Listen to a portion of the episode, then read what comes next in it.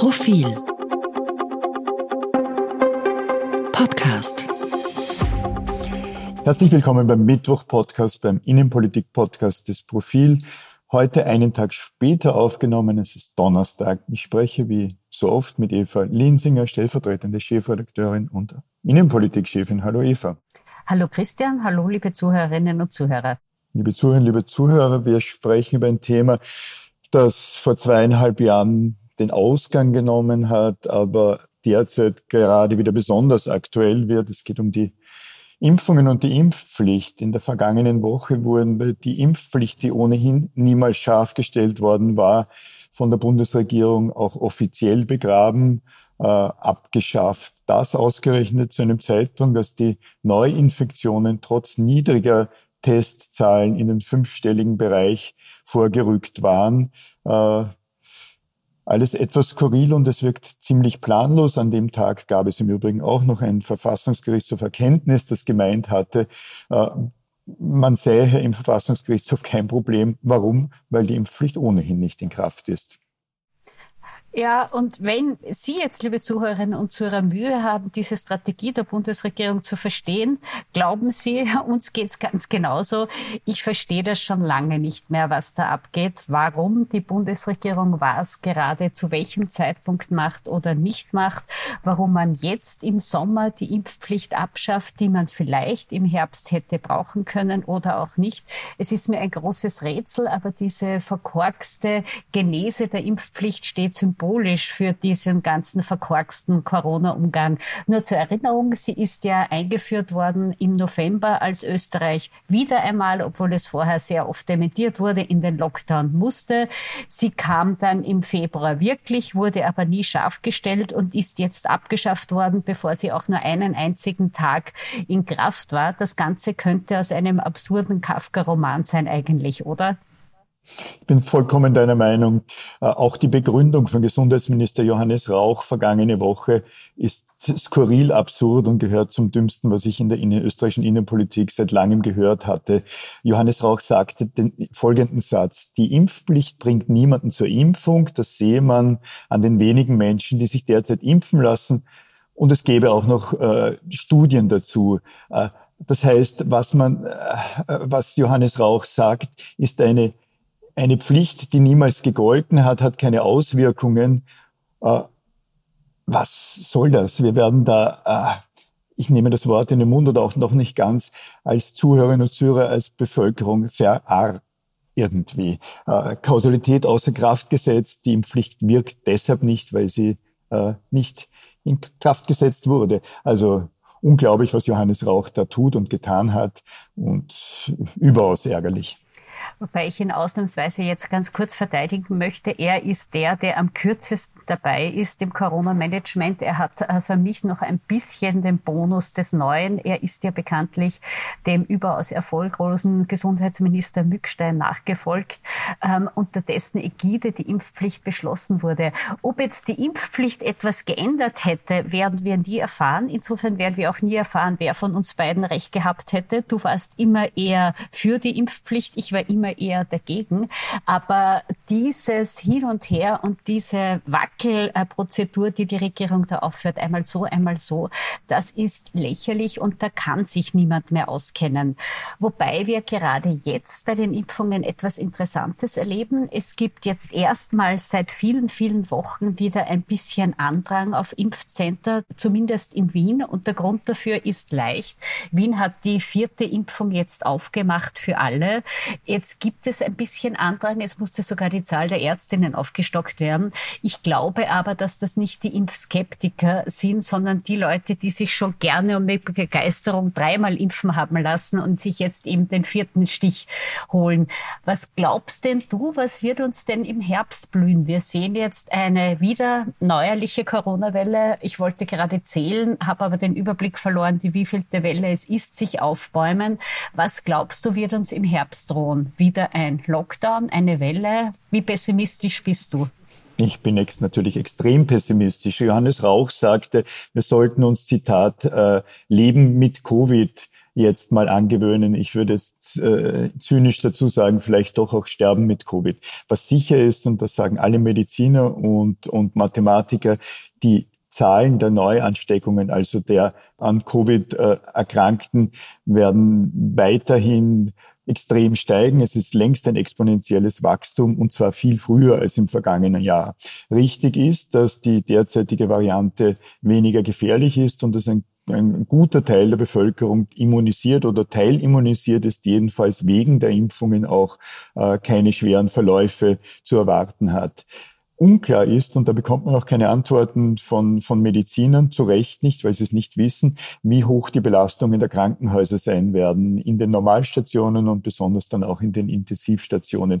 Niemand kann und äh, sollte da eine Prognose machen, was uns im Herbst, vielleicht auch schon früher, äh, bevorsteht. Mit den bekannten äh, Coronavirus-Varianten und erst recht nicht mit anderen, die noch kommen könnten. Sicher ist, dass wir eine, eine sehr hohe Welle an Neuansteckungen erleben werden. Wir wissen nur nicht, ob das eine, eine unerträgliche Belastung des Gesundheitssystems ergeben wird oder nicht.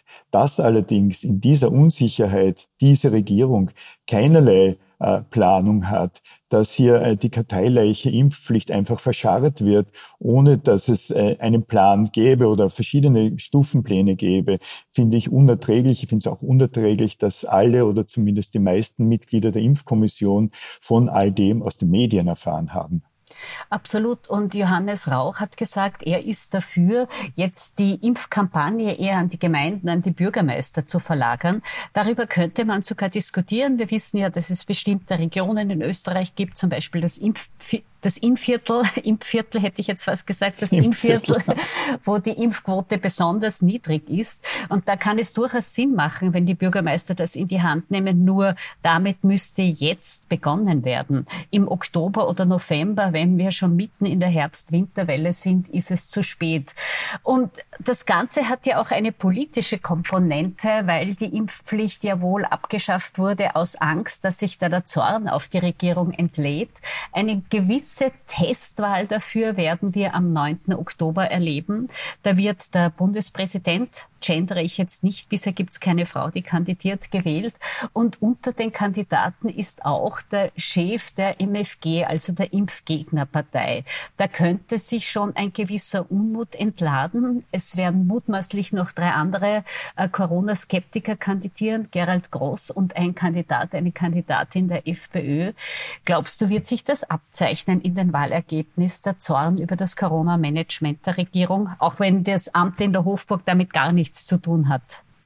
Ich glaube, dass sich insgesamt der Zorn der Bevölkerung auf eine Regierung, die nun nicht gerade konsistent arbeitet, abzeichnen wird. Ob das jetzt die Impfpflicht ist, ob das die ÖVP-Skandale und einige andere Skandale auch sind, ob es das äh, et etwas unklare äh, man außenpolitische Management der Republik ist. Es wird sich vieles abzeichnen. Äh, so wie du gesagt hast, die Tatsache, dass die Impfpflicht jetzt verscharrt wird, hängt natürlich mit der Angst vor den bevorstehenden Wahlen zusammen, auch mit der Bundespräsidentenwahlen. Der MFG soll die Lebensgrundlage entzogen werden, äh, der FPÖ zumindest Zündstoff. Meine äh, Befürchtung ist, dass sich im Herbst die Wirtschaftskrise ganz anders manifestieren wird als jetzt. Derzeit ist die Wirtschaftskrise äh, in Zahlen gegossen, aber für die Bevölkerung noch nicht in dem Ausmaß spürbar. Ja, man merkt es und vor allem die Pendlerinnen und Pendlern an den Tankstellen, weil äh, Benzin, Diesel um 50, 60, 70 Prozent teurer wurden.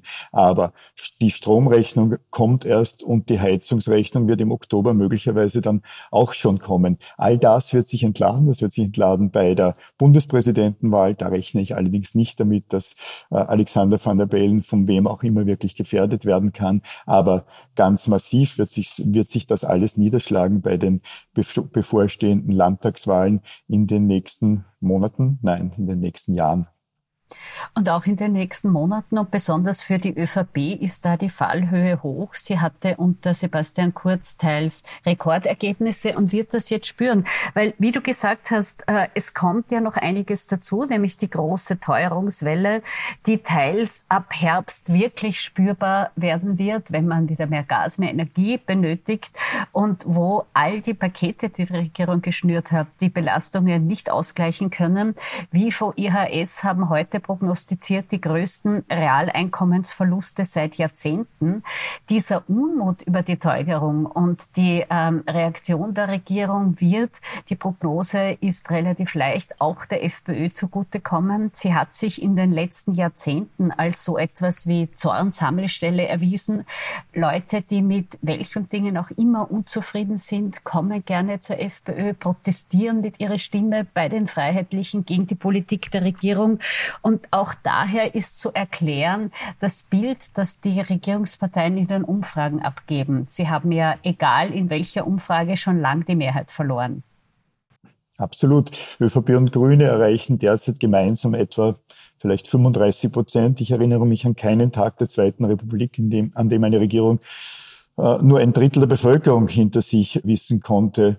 Äh, und das wird, wie wir gerade, glaube ich, ganz konsistent begründet haben, nicht besser werden. Die Volkspartei hat drei Landeshauptleute verloren, zwei davon eher überraschend, einen vielleicht nur temporär. Die Tatsache, dass Günther Platter in äh, Tirol abtreten wird, abtritt, ist genau den Befürchtungen über die bevorstehenden Landtagswahlen äh, geschuldet. Aber auch der Sozialdemokratie geht es nicht besser. Die Sozialdemokratie sammelt derzeit Fallobst auf. Man könnte nicht sagen, dass es die äh, äh, Stärke der äh, Parteivorsitzenden oder der Partei insgesamt wäre, die die Sozialdemokratie derzeit auf etwa bei mehreren Umfragen auf 30 Prozent, in der letzten Profilumfrage etwas niedriger gebracht hatte. Und hinter all dem äh, wächst die FPÖ leise, wenn die MFG verliert, äh, dann wird die FPÖ trotzdem äh, stark zulegen. Ich hatte geschrieben im Leitartikel dieser Woche, dass die Sozialdemokratie und die FPÖ nur wenige Prozentpunkte trennt. Der SPÖ-Kommunikationschef hat sich, das ist kein besonderes Geheimnis, darüber irgendwie schriftlich alteriert. Ich bleibe dabei. Das sind wenige, zehn, wenige Prozentpunkte, acht bis zehn Prozentpunkte. Das kann sehr schnell kippen und die FPÖ kann knapp an die SPÖ ja vielleicht auch darüber hinauskommen. Also eine äußerst ungemütliche Situation. Definitiv. Und äh, ja, die SPÖ profitiert derzeit nicht von ihrer eigenen Stärke, von ihren eigenen tollen Konzepten oder sonst etwas, sondern ausschließlich von der Schwäche der Regierungsparteien, allen voran der ÖVP. Und das ist sehr fragil.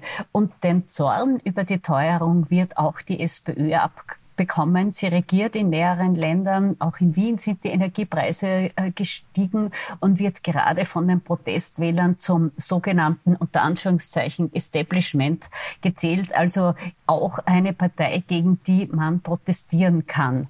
Bei der ÖVP ist die Situation besonders dramatisch. Sie hat bekanntlich die beiden letzten Nationalratswahlen 2017 und 2019 deutlich, die 2019 sogar sehr deutlich gewonnen und liegt jetzt konstant seit Monaten immer, immer auf dem zweiten Platz, deutlich hinter der SPÖ. Und das liegt neben den Gründen, die wir schon besprochen haben, also Corona und Teuerung, auch an der Korruption und an dem ganzen System, Sebastian Kurz, das aufgearbeitet wird. Jetzt ist heute einer seiner engsten Berater, Gerald Fleischmann, im Untersuchungsausschuss. Das heißt, äh, wird dort zur sogenannten Inseratenaffäre und sonst befragt werden. Das heißt, all diese Skandale bleiben auch ständig präsent präsent, ähm, werden durch immer neue äh, Details ergänzt. Und es hat nicht den Anschein, als ob die ÖVP aus diesem Strudel herauskommen würde. Oder siehst du das anders? Nein, das sehe ich natürlich genauso. Äh, Vorarlberg, selbst wenn äh, Markus Wallner als, als Landeshauptmann wieder in, in, den Dienst treten wird oder vielleicht gerade dann, äh, quer, quer über den Arlberg wird der Skandal der ÖVP in Vorarlberg bis nach Wien schwappen und die gesamte die Bundespartei auch stark betreffen. Die ÖVP hat wenig Chancen aus, aus diesem, aus diesem ständigen äh, Getrommel ist vielleicht äh, das falsche Wort, aber aus, aus diesem Lärm rauszukommen, der ja einen realen Hintergrund hat. Äh, man mag über Untersuchungs, parlamentarische Untersuchungsausschüsse sagen, dass das innenpolitisches, dass dort innenpolitisches Kleingeld gemünzt wird. Andererseits, äh, wenn man liest, was wir im Profil zum Beispiel, aber auch andere Medien machen, die dann genau das zu trennen versuchen von dem, was zugespitzt übertrieben ist, nicht nur von der Freiheitlichen Partei, Volkspartei und an dem, was, äh, was als Substrat übrig bleibt. Es bleibt dort leider sehr viel Substrat übrig. Das betrifft derzeit eben sehr stark die Volkspartei, auch deshalb, weil die äh, Oppositionsparteien natürlich weniger im Fokus stehen und ganz besonders nicht bei diesem ÖVP, äh, bei diesem ÖVP-Untersuchungsausschuss. Also äh, man kann sagen, dass die, die politische Landschaft schon zur Jahrtausendwende irgendwie eigenartig aussah dass damals die FPÖ, dass damals die ÖVP auf den dritten Platz gerutscht war, die SPÖ wenige Prozentpunkte davor lag. Doch für mich ist der große Unterschied, dass es damals keinen Krieg gab, keine Pandemie, äh, keine lokale und keine globale Wirtschaftskrise. Ich das, hatte das im Leitartikel dieser Woche geschrieben. Die Lage erscheint mir extrem gefährlich. Absolut. Äh, ein gewisses Level an Protestparteien, teils auch an dadaistischen Parteien hat ja Österreich seit vielen Jahren. Es gab das Team Stronach und andere Gruppierungen, an die sich zu Recht niemand mehr erinnert. Aber gerade in so einer ernsten Situation, ähm, und wir sollten nicht ganz auf den Klimawandel vergessen, den wir ja merken aufgrund der Hitzewellen, der Unwetter etc. etc., bräuchte es eine solide, vernünftige Regierung und das Regieren wird immer schwieriger. Man sieht das, äh, sie sind von beiden Seiten unter Druck. Die kleinere Regierungspartei, die Grünen, sind weit von ihrem Wahlergebnis entfernt. Gemeinsam haben sie, wir haben es schon gesagt, nicht einmal ansatzweise letzte gewesen zu sein, wenn denn die Umfragen stimmen. Und sie agiert unter besonderem Druck. Ähm, es jagt eine Mehrheit. Das heißt, diese Regierungsform scheint ähm, für einige Zeit die eine Krise die andere. Also es sind schwierige Zeiten äh, und es leiden auch andere europäischen Regierungen darunter. In Österreich, ähm, eines der Heimatländer des, der populistischen Parteien, ist die Situation derzeit besonders schwierig. Finden wir noch ein optimistisches Ende? Das war jetzt für unsere Verhältnisse etwas düster, dieser Podcast. Ich habe während du sprachst, darüber nachgedacht, ob wir die Kurve kratzen können. Es fällt mir ein wenig schwer. Wir können darauf hinweisen, dass die kommende Titelgeschichte des Profil am Samstag beziehungsweise im Print am Sonntag äh, nichts mit äh, der Klimakatastrophe und nicht mit dem Ukraine-Krieg und nicht mit Corona zu tun hat. Allerdings äh, besonderlich positiv ist sie auch nicht. Äh, wie dich jetzt nicht sehr überraschen wird, nein, mir fällt derzeit nichts Positives ein. Vielleicht davon abgesehen, liebe Zuhörerinnen, liebe Zuhörer, dass wir uns einerseits bedanken für Ihre Zeit, die Sie uns eben gewidmet haben, aber wenn Sie bereits bzw. Ihre Kinder in den Ferien sind, dann wünschen ich Ihnen und wünschen wir Ihnen einen schönen Urlaub und schöne Ferien. Wenn Sie Zeit haben, nützen Sie auch die Ferien dazu. Schauen Sie auf Profil.at, lesen Sie ins Heft hinein, hören Sie unseren Podcast danke Ihnen für die Aufmerksamkeit und eine schöne Woche. Auf Wiederhören. Auf Wiederhören.